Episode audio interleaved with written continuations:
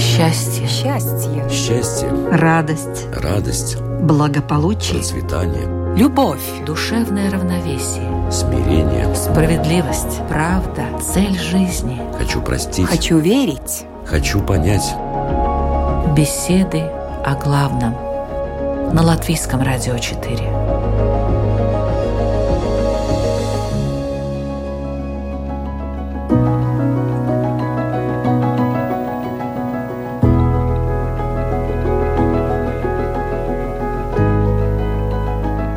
В эфире Латвийского радио 4 программа «Беседы о главном». Ведущая Людмила Вавинска. Здравствуйте.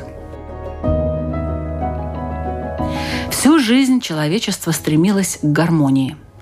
Но само это понятие время от времени менялось. На это влияли и жизненные устои, и религия, и геополитические факторы, и веяние моды, и протестные настроения молодого поколения. Секс, наркотики и рок-н-ролл, конечно, сейчас не являются трендами – Однако человек все равно ищет успокоение души. А вот где он его находит, это другой вопрос. Сегодня мы попытаемся понять, как можно сохранить мир в душе, так называемую внутреннюю гармонию.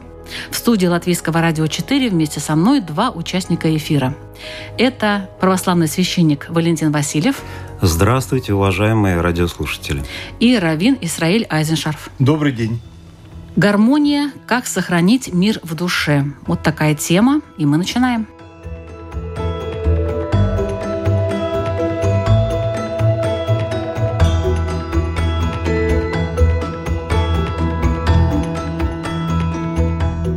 Как вы сами успокаиваетесь, уважаемый отец Валентин? Или вы не волнуетесь, например? Вот есть ли какие-то у вас особые методы, собственные такие ноу-хау в этом плане?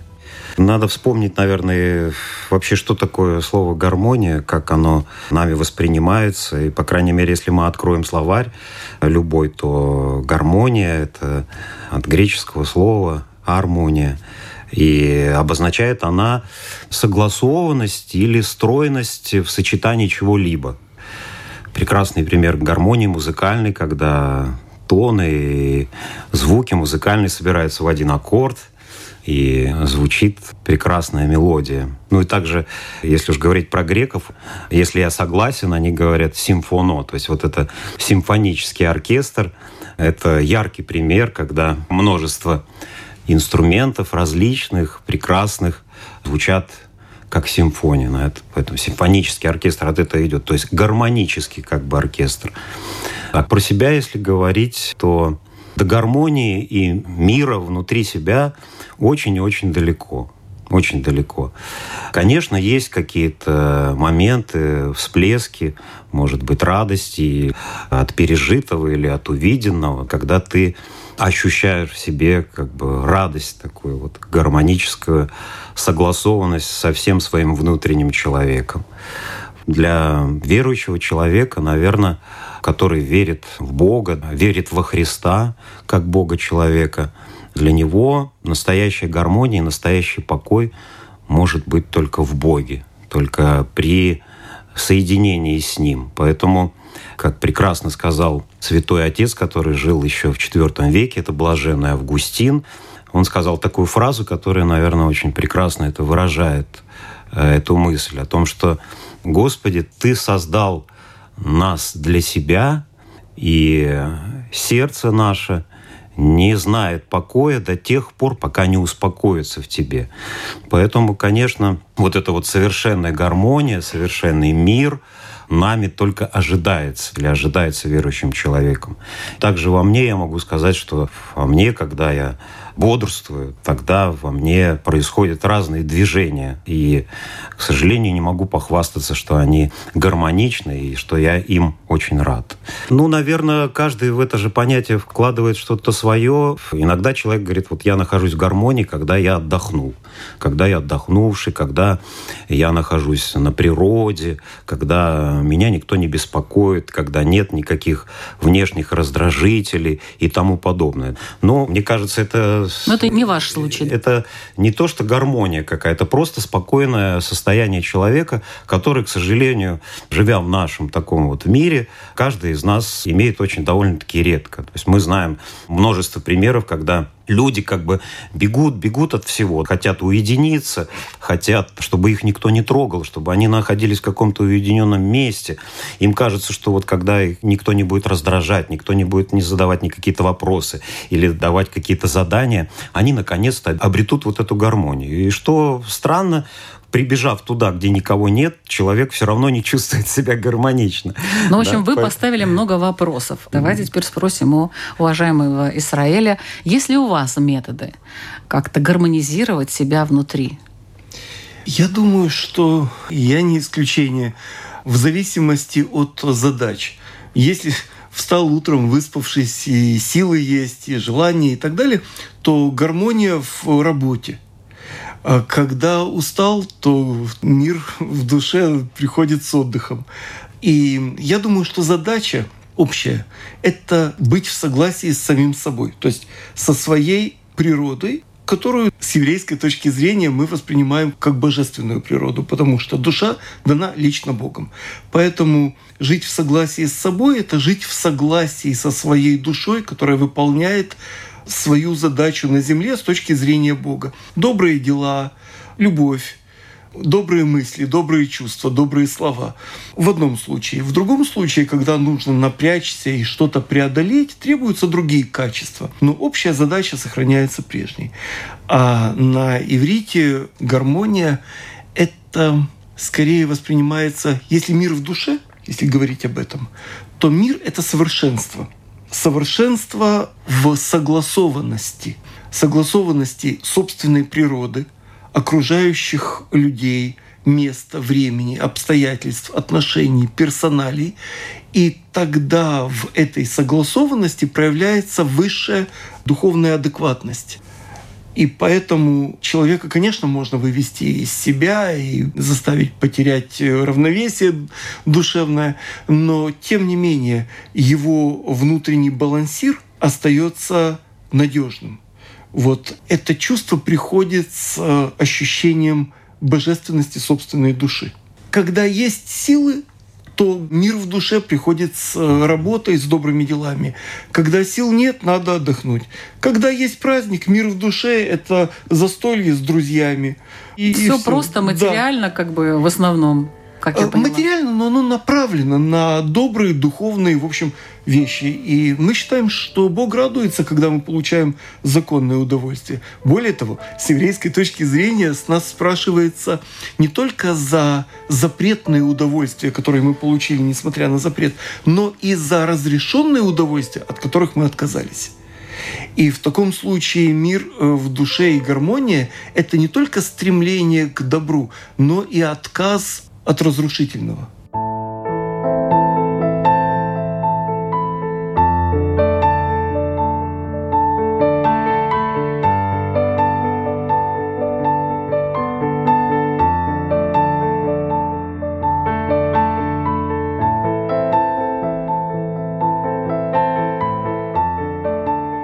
Куда стремится мир? К гармонии или к хаосу? Ни то, ни другое разные части мира стремятся к разным целям. Но предполагается, что желание человека про весь мир сказать, ну, ну что сказать, он очень разный и большой. А душа человека стремится с еврейской точки зрения к двум взаимодополняющим задачам. Первое — сохранить себя и улучшить а второе — выразить себя во внешнем мире. То есть стремление и к себе, и от себя но и то, и другое преследует одну и ту же задачу исправления и улучшения этого мира. А как вы считаете, отец Валентин? Я не то, что считаю, я думаю о том, что человек, который когда-либо задумывался, в каком мире он находится, он э, понимает, что он находится в очень страшном, жестоком и злом мире, и несовершенном. Вот сидишь ты на берегу моря, радуешься и небу, и морю, и вдруг там рядом с тобой какая-нибудь ворона заклюет птенца какого-нибудь. Не, совершенно внезапно. Или я до сих пор вспоминаю этот, я не видел своими глазами, но кадр мне потряс тоже тогда показывает могущество океана, просто красотища неописуемая. И вот из этого океана выпрыгивают прекрасные создания дельфины. И вот они наслаждаются жизнью. И вдруг выпрыгивает касатка и сжирает этого дельфина. Опять вот в этой красоте это несовершенство, это такое Не, ну тут питаться-то надо, это зло. же еда просто-напросто. Ну, не, это ну, человек мы так мы воспринимает. говорим, Ну, я не знаю, как это. Я считаю, что когда мы говорим о гармонии, о согласованности, о стройности. А какая может быть красота, когда ты видишь, когда один мучается, а другой из-за того, что хочет есть, он наслаждается пищей. Это я не вижу тут никакой красоты. Это дисгармония. Так это и называется. Эту дисгармонию каждый человек чувствует. Мне кажется, вот для верующего человека прекрасные есть строчки. Константин Бальмонт выразил, какая красота. Он написал так, что «Одна есть в мире красота, не красота богов Эллады, и не влюбленная мечта, не гор тяжелые громады, и не моря, не водопады, не взоров женских чистота. Одна есть в мире красота — любви, печали, отречения и добровольного мучения за нас, распятого Христа. Эти строчки, может быть, для человека, который никогда не задумывался, кто Христос и кто и Бог, они покажутся, ну как это так? Как это я вот люблю наслаждаться горами там, или морями, или еще что-то. А поэт вот реально об этом говорит. Вы говорите, к чему катится мир сегодня? Ну, я Хаос- так не сказала. Ваш вопрос был к... Вопрос был такой. Так. Куда стремится мир? К гармонии или к хаосу? Ну, стремиться, я просто извиняюсь, что я такой глагол выбрал очень такой. То есть вы считаете, что к ка- хаосу? Не только я считаю, большинство людей большинство великих писателей, музыкантов, а, они говорили о том, что мир уже спасти не удастся. Мир однозначно стремится к разрушению. Весь мир, в котором мы находимся. Но отдельного человека всегда можно спасти. Вот э, замечательно сказал коллега, потому что душа, бессмертная душа, дана от Бога. И вот стройность, красоту и гармонию этой души человек в силе в себе сохранить и в силе ее спасти. Но без любви, которая дана Богом, это невозможно. Вспоминается замечательный Высоцкий «Я дышу, и значит, я люблю. Я люблю, и значит, я живу», сказал он. А сейчас в нашем мире по крайней мере, то, что я вижу, то, что я вижу в подрастающем поколении, то, что я вижу в окружающем себя людей, в том, что происходит в мире, к сожалению, исчезает вот это вот. Вообще людям, когда говоришь о любви, они говорят, а вообще что это такое? А зачем это нужно? Надо да? будет еще раз повторить эту программу про любовь. У нас уже была, может быть, в другом варианте, с И другими поэтому, э, участниками. на мой взгляд, вот эта гармония внутренняя и совершенство, она связана с любовью, с духовным даром человеку, который дан ему от Бога. Вспоминаем Пушкина, он духовный жажду и томим. То есть нормальный человек томим духовную жажду. Он не успокаивается. Он не может успокоиться даже тогда, когда он находится вот в гармоничном месте, там, среди гор, среди моря, среди еще чего-то, что его не раздражает. В нем всегда вот этот огонь горит, в нем живет вот эта вот жажда. А что же будет? А где же ты, Господи? Я тебя не вижу. А что же будет тогда, когда я уйду с этой земли? Вот эта духовная жажда. Духовной жаждой томим в пустыне мрачной я волочился. Поэт, ну лучше не скажешь. То есть и каждый из нас вот в этом мире, в этой пустыне мрачной влочится. И большинство проблемы многих людей потому что они в себе затерли вот это чувство духовной жажды. Любая религия, которая сейчас существует, ну совершенно любая, она как раз свидетельствует о том, что всегда на протяжении всего существования человечества человека волновал этот вопрос – религии, всякие способы, они обо всем. Вот об этой духовной жажде, об этом поиске, об этом стремлении наконец-то обрести гармонию, которую человек хочет внутри себя найти. Но не может. Но не может, потому что он теряет связь с главным, теряет связь со своим Творцом. Ему кажется, что он автономный, он все может.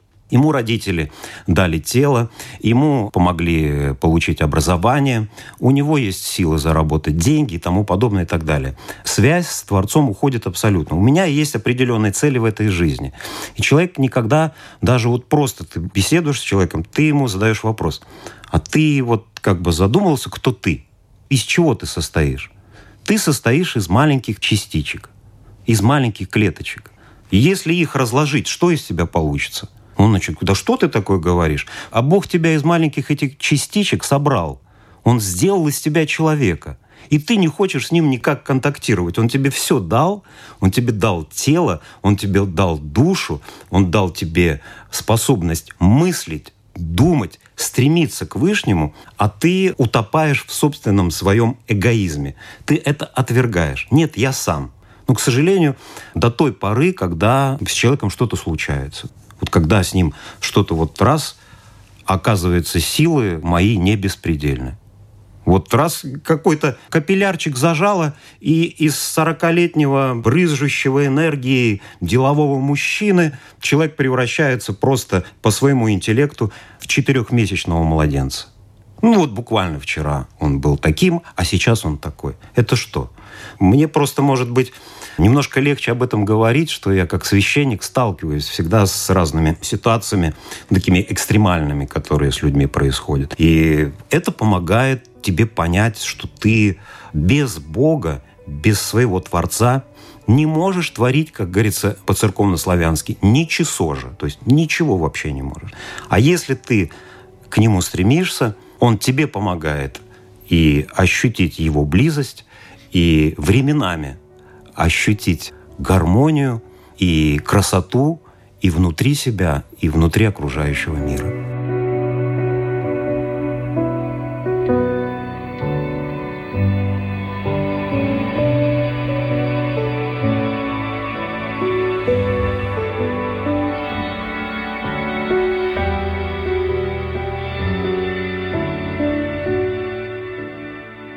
Что важнее, мысли или чувства? И то, и другое важно. Это все равно как спорить, что лучше шапка или ботинки. И, мысли, и чувства важны. Просто в разных обстоятельствах разное требуется в первую очередь. Когда учишься, важны мысли. Когда любуешься, проникаешься каким-нибудь сознанием, нужны чувства. И то, и другое нужно. Одно без другого никуда не годится. Как определить, насколько гармоничен человек? Ну вот, э, чтобы мы тут не говорили уже достаточно долго о том, что гармонии достичь ее можно, там нельзя, как это сложно, кто-то о чем-то забыл, но тем не менее мы иногда как-то чисто вот, наверное, интуитивно чувствуем этих людей, у которых вот есть эта гармония. Мне кажется, люди, во-первых, бесстрашные. Их невозможно запугать ничем. Гармоничные люди бесстрашные? Да, гармоничные люди бесстрашные. Он сохраняет присутствие духа и самообладание в любых очень сложных ситуациях. А на чем основана вот эта вот его устойчивость? А на сознании бессмертия своей души, происходящей лично от Бога говорится, что самое плохое, что может случиться с человеком, он забудет о своем царском, то есть божественном происхождении. И как только он забывает, он ведет себя не по-царски, прям скажем. Это одно. Второе, он живет в согласии с собой. Он уверен, он харизматичен, доброжелателен. И им невозможно манипулировать. Он самодостаточен в своих представлениях. Он себя ценит, любит и уважает, и готов этим поделиться, не боясь что-либо потерять. Поэтому люди гармоничные, самодостаточные ведут себя одновременно и просто, и очень возвышенно. А что может вызывать, уважаемый отец Валентин, дисгармонию в человеке? Дисгармонию может вызывать, конечно, вот недовольство собой внутреннее, потому что или человек поленился, не поборол свою лень, что-то не сделал, чувствует, что пострадал от этого, что он ничего не узнал, или, может быть, люди от этого пострадали. Дисгармония может быть от того, что ты не сделал, что мог бы сделать, помочь кому-то, да, тебе тоже это есть угрызение совести.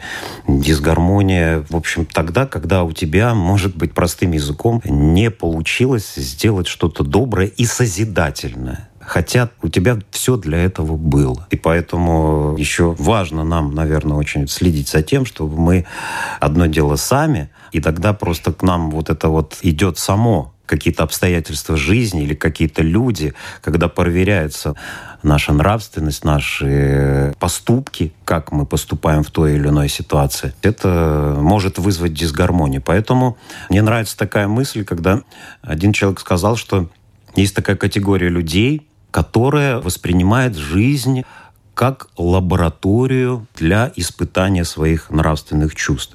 И с тем, как он выйдет в той или иной, как правило, в очень критической ситуации или тяжелой, для него совсем не безразлично и как в антропологическом смысле, так же, как и в религиозном. Поэтому любой верующий человек понимает, что грех какой-то дурное или злое дело, оно его отбрасывает назад, оно его не приближает к Богу, оно его разрушает и ничего не дает, кроме разрушения своего собственного и разрушения того мира, вокруг которого он находится. Вот, на мой взгляд, вот это есть моменты, связанные с дисгармонией. А касаясь вот э, мыслей, да, и чувств, вот я тоже хотел немножко добавить. Мне понравилось размышление одного духовного старца современного. Это Паисий Святогорец, очень известный старец. Он говорил о том, что современного человека, он спрашивал, так, где крутятся вообще его мысли? О чем он думает? Ну, понятно, когда он делает дела или работу и тому подобное. А в остальное время, где вращаются вращаются его помыслы. И, к сожалению, вот э, мы можем себе сказать, что наши помыслы, они обращаются где угодно, но не там, где надо. То есть мы мало используем то время короткое, которое нам отпущено Богом. И он говорит, что эти помыслы исходят из трех источников в нашем уме. Первый источник – это Бог сам, это божественный источник. Второй источник, о котором не надо забывать, это дьявол, дьявольские мысли, источник помыслов. И третий – наши собственные. И вот на каком источнике находятся наши помыслы, нам бы не вредно было задумываться. И, как мы видим здесь, если наши мысли рядом или соответствуют тем мыслям, которые дает нам Бог, Бог нам помогает. И, естественно, если мы просто производим в своей душе и в своих действиях все, что связано с противником Бога, то есть с дьяволом, связано с темнотой, со злом, с какими-то гадостями, с какими-то чертами нашего характера, связанными с завистью, с гордостью, со злостью, с осуждением, то тогда это имеет э, очень разрушительное действие для нас самих. Поэтому нам, мне кажется, не вредно вот этот знать опыт этих духовных людей, которые рассказывают о том, откуда они берутся, эти помыслы в нашей душе, в нашем уме.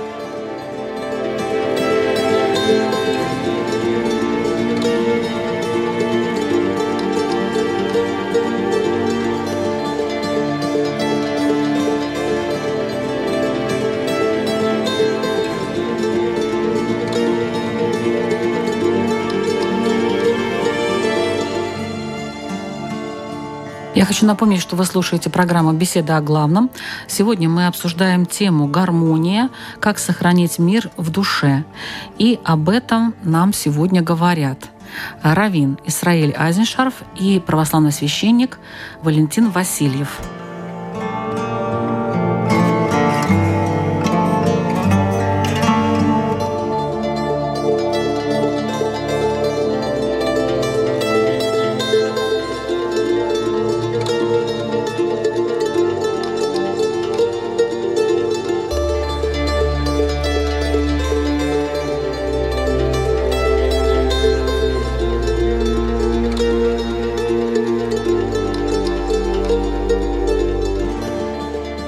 Является ли гармония вообще какой-то внутренней силой? Ну, вы уже сказали, уважаемый Израиль, что является гармония внутренней силой. Ну вот где она находится? В сердце, в уме? Где? В руках, в ногах? Я думаю, что она коренится в убежденности о том, что Бог создал этот мир и продолжает его поддерживать. И эта убежденность дает нам и силу ума, и силу чувств, и силу решений, и силу жить, и силу быть оптимистом. Потому что если все так печально и грустно, то и смысла нет. Потому что, ну что, мы рожаем детей и знаем, что они умрут. В конце концов, так же, как и мы. Мы едим и знаем, чем закончится процесс пищеварения и так далее. Если мы будем фокусироваться на конечном результате материальных процессов, то мы придем к сознанию о бессмысленности этой жизни.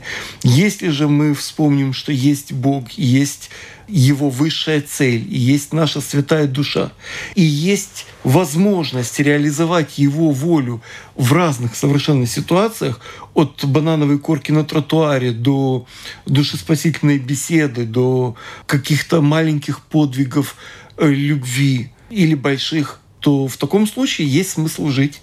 И тогда человек выполняет ту задачу, которая заявлена в Таре. Беречь сад. От чего беречь сад? Ну, райский сад. Хищников нет, болезней нет, климатических никаких проблем нет. От самого себя беречь. И тогда происходящее с человеком и весь мир становится его партнером в деле исправления себя и этого мира. То есть, если нету Бога, нету гармонии, получается. Так святотатством уже занимаюсь тут. Да, вот и все. Никакого святотатства я тут не вижу. Нет Бога, нет гармонии. Вы согласны? Здесь понятие, знаете, вроде бы простое. Я верю в Бога. А вот что это человек вкладывает? Даже вот меня иногда спрашивают, вот, батюшка, вы верите в Бога, объясните, в какого Бога вы верите, что значит заключается ваша вера. Ну, я как-то так сразу и не могу в двух словах объяснить. Это Бог один для нас, для всех, но мы все разные. И у каждого человека свой опыт познания Бога, переживания своей духовной жизни. И мне кажется, вот сейчас очень важно то время, когда мы не какими-то просто отвлеченными теориями, ну, нам объясняем, что такое, допустим, ислам, или что такое иудаизм, или что такое католичество или православие, а когда люди, у которых нет этого опыта, они встречаются с людьми, которые опыт этот пережили. И они делятся с ними, как бабушка делится с внучкой своим опытом изготовления пирога какого-то. И также человек, который пережил опыт, он с любовью и с радостью делится своим своим опытом, но только другому надо это пожелать. Ты мне расскажи, пожалуйста, вот о Боге о своем, а что такое произошло? А почему ты вот так веришь? А почему ты уверен? Ведь в Библии же сказано, Бога никто никогда не видел. В чем же у тебя уверенность такая, что ты? Это только из собственного опыта. И, наверное, вот это важно делиться этим просто, если, конечно, человек этого хочет. А если он не хочет, ну, значит, помолиться и пожелать ему. Потому что без этого нет настоящей гармонии. Все очень призрачно, и поэтому каждый человек может в этом убедиться. У любого человека, которого жизнь наполнена верой, она у него струится каким-то спокойствием, каким-то блаженством, какой-то радостью. Вот я даже могу простой пример привести. Человек неверующий, к примеру, и он понимает, что он умирает. Он четко головой осознает, что ему придется умереть у него начинаются разные страхи. А что будет с его телом там, и тому подобное и так далее. Вот, то есть он начинает мучиться, он в ужас приводит себя, он в ужас приводит своих близких.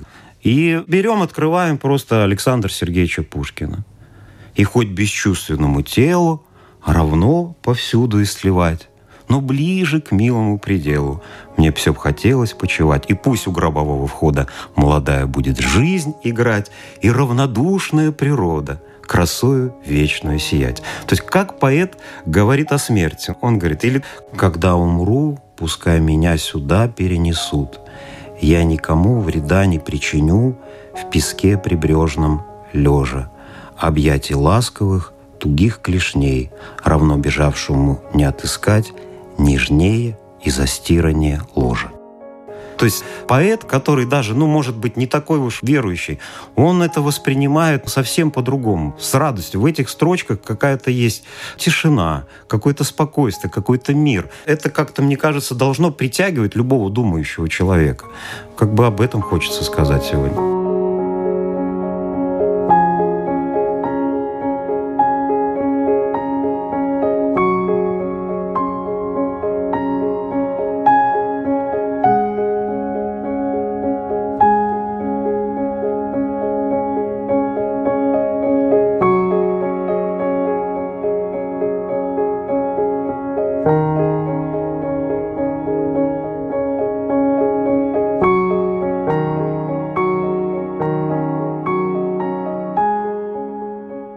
Однажды Мошарабейну Моисей попросил Бога показаться, если ты от меня что-то хочешь, то представь себе, пожалуйста. И он ему представился как прошедший впереди, то есть как э, есть такая вещь, как филактерия, неважно, узел, как затылок. И было непонятно. Так вот, однажды Людовик попросил своего кардинала Ришелье, это реальная история, она запротоколирована, показать ему Бога. Он руководитель европейской сверхдержавы, а это кардинал. И он говорит, в истории евреев Сир вы увидите Бога. Только тогда, когда ситуация закончится, тогда мы можем увидеть Божий промысел, то, что называется. И это переводит религию из категории веры в категорию знания. Вот пророчество, вот их исполнение – и тогда все свойственные нам сомнения, шатания, слабости и так далее, они преодолеваются глубоким убеждением, которое коренится в практике нашей жизни. И таким образом мир в душе восстанавливается разными способами. И на самом деле, сколько людей, строго говоря, столько и способов. Путей к Богу много – и они часто не мешают друг другу. Мешают, как правило, функционеры когда утверждают, что только мой путь хороший или только мой путь спасителен. А приводит ли гармония информация, вот обучение какое-то, ну я понимаю, что размышления да, но вот э, такие вот пути, ну скажем, человек хочет получить информацию, обучается, или наоборот, это нет, еще нет, хуже. именно так. На иврите религия называется дат, знание, не вера. А вера считается категорией силы. И поэтому у нас здесь не ульпан иврит, конечно, но тренировка – это самоусиление в буквальном смысле слова. И поэтому, когда говорится, что Мошарабейну, ну там, Моисей, встал на горе и, возглавляя сражение с врагом, он подымал руки. И написано, что были руки его тверды до вечера. Использован тот же глагол, который используется для веры. То есть это категория силы. А убежденность коренится в, с еврейской точки зрения все-таки в интеллекте.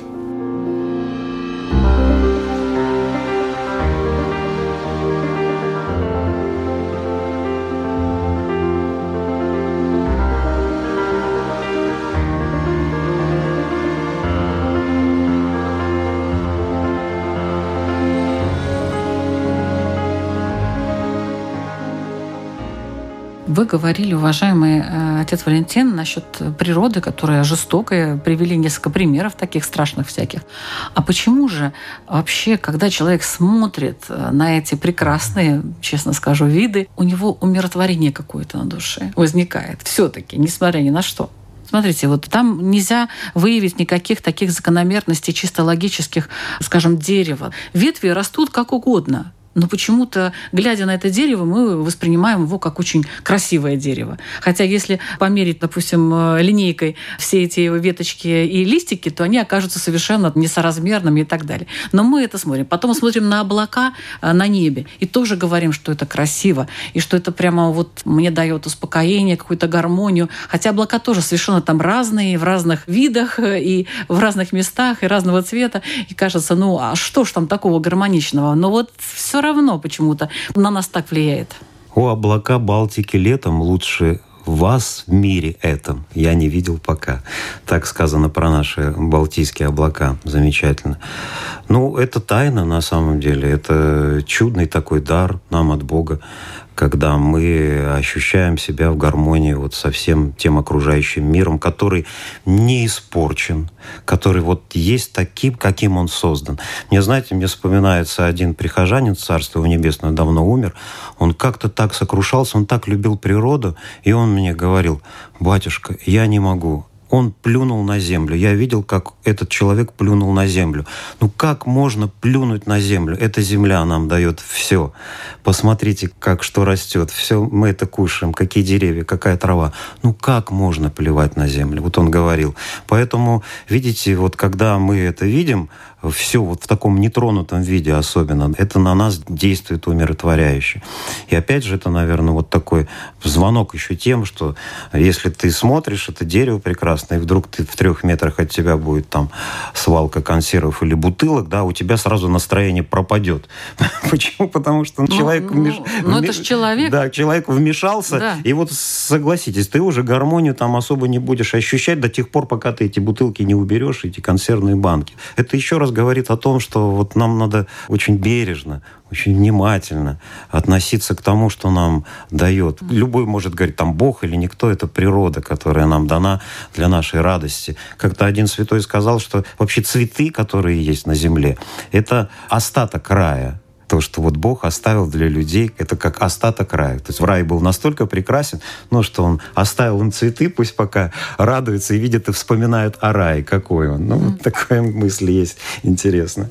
На иврите природа – это одно из имен Бога. Поэтому, когда мы видим прекрасные примеры, пейзажи, животных, растений, взаимодействия, это на самом деле Бог показывает себя.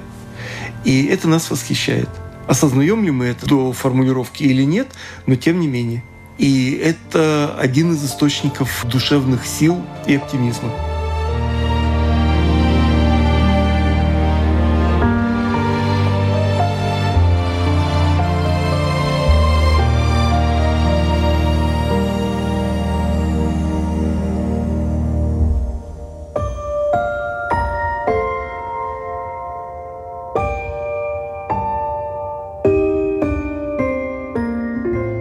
Давайте, может быть, тогда обобщим вот то, что мы сейчас говорили, и ответим на такой вопрос, который наверняка волнует наших слушателей, ну, по крайней мере, некоторых. Как избавиться от подавленного настроения? Что делать? Человеку, который молится, конечно, ему проще. Ему надо постараться вспомнить и начать молиться, творить какую-то простую молитву. Просто подойти и зажечь свечечку или лампадку.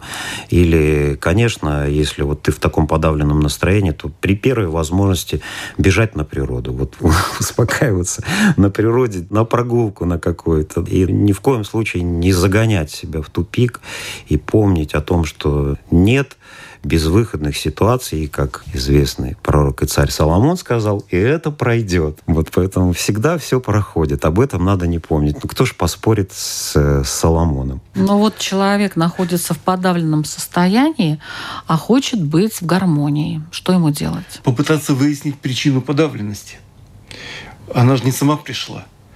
И когда человек начинает анализировать до деталей, что его привело в, в расстройство душевное, тогда он ищет на что опереться, насколько это серьезно, и пытается эту ситуацию прожить, пережить. Для этого человеку дано и воображение, и ум, и сила решимости и так далее. И когда он уже занимается решением вопроса, тогда ему уже не остается времени и сил на то, чтобы растрачивать себя на печаль. А вообще-то печаль – это, строго говоря, это вид отказа от Бога. Потому что если есть Бог, то какая печаль? Души бессмертны, любовь вечна, дружба реальна. А если оно где-то пробуксовывает, ну, значит, проблема в себе, значит, надо что-то менять. И тогда проблема становится стимулом для того, чтобы ее преодолеть силой чистоты.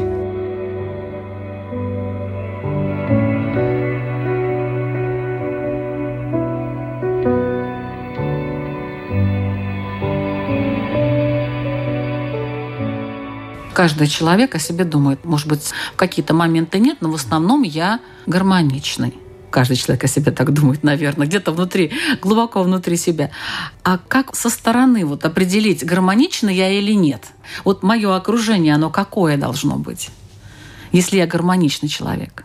Мне кажется, что не надо торопиться самому себе делать оценки. Они очень редко могут быть объективными. Скорее всего, если тебе хочется в этом убедиться, ну, может быть, как-то ты очень у близких и своих друзей или у родных, ты должен постараться с ними выстроить отношения, чтобы они не стеснялись и не боялись тебе сказать, что ты вот в этом был некрасив, в этом ты был совершенно не гармоничен. И поэтому, когда ты видишь и слышишь это, особенно от людей, которые тебя любят, которые тебе дороги, наверное, у тебя найдутся силы исправить в себе вот эти вот моменты и постараться более быть гармоничным. Ну и, конечно, всегда есть такое страшное, на мой взгляд, кажется, убеждение, что человек говорит, что я вот достиг все, вот теперь я все сделал. Вот как только он себе это скажет, вся эта гармоничность скатится на нет. Нету предела совершенства. Будьте совершенны, как и Отец ваш Небесный совершенен есть. Поэтому, если мы будем об этом помнить, тогда и жизнь будет наполняться у нас стремлением к радости и к этому совершенству. Бог так нас устроил, что нет предела этому совершенству. Все зависит от нас. Бог в помощь нам всем совершенствоваться в гармонии своей. Я думаю, что человек гармоничный доволен своей долей доволен своим положением. Ну, в целом. Какие признаки вот должны ну, быть, да? Он вот самодостаточен. А какие люди вокруг него? Как правило, такой человек старается находиться в обществе людей тоже довольных своим положением. И неважно, какое у кого. Если он доволен, то в принципе он самодостаточен. Он самодостаточен, он открыт и настолько самодостаточен, что готов принимать критику – и это его не разрушает, не, не ограничивает, не вышибает То есть седла. любое окружение может быть у такого человека? Или все-таки оно какое-то особое? А нет, просто разные люди, скажем, один человек доволен своей судьбой как художник, другой как э, рабочий, третий как домохозяйка. Не суть. Но это люди самодостаточные и доброжелательные, открытые. Сказано, Я про окружение хотела. Про окружение. Что за люди окружают этого человека? Вот какое у него может быть окружение? Ведь мы же создаем его сами, правильно? Это же кто-то к нам приходит, кто-то уходит, кто-то с нами остается, кто-то значит, сразу покидает нас. А это люди ответственные, доброжелательные, вокруг, творческие. Вокруг этого да, человека, творческие. Да? И, как правило, это люди, живущие в согласии с самим собой. Понятно, там есть всякие движения души, но это не те, кто себя изъедает изнутри, не те, кто стремится к какой-то цели, столько-то заработать. Но такие не остаются рядом с Нет. гармоничным человеком, да? Да, да. И это может быть компания очень разношерстных людей в социальном смысле, в экономическом и так далее, в идеологическом, но тем не менее им друг с другом интересно, и они готовы делиться, их много каждого. И от того, что он делится, он не теряет, а приобретает практически. И, как правило, это люди доброжелательные, открытые и творческие, интересующиеся.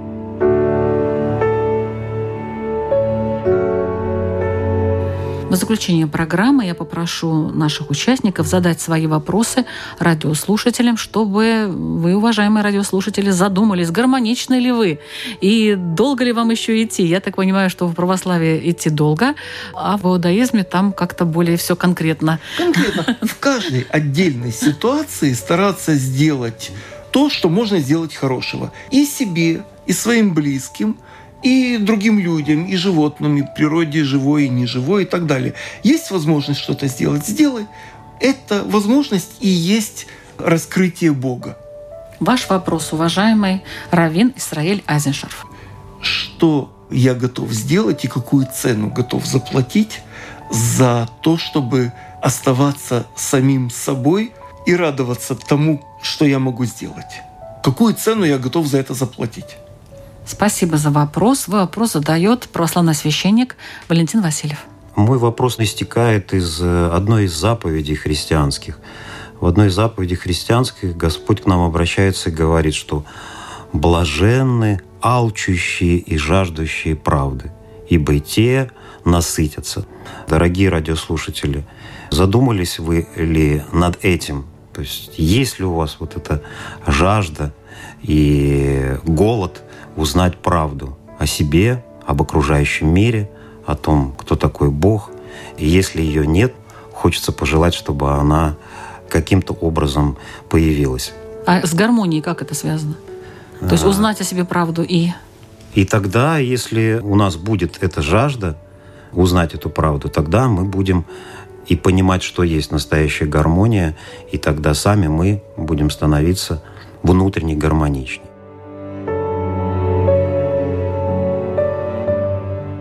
Это была программа «Беседа о главном». Сегодня наша тема «Гармония. Как сохранить мир в душе».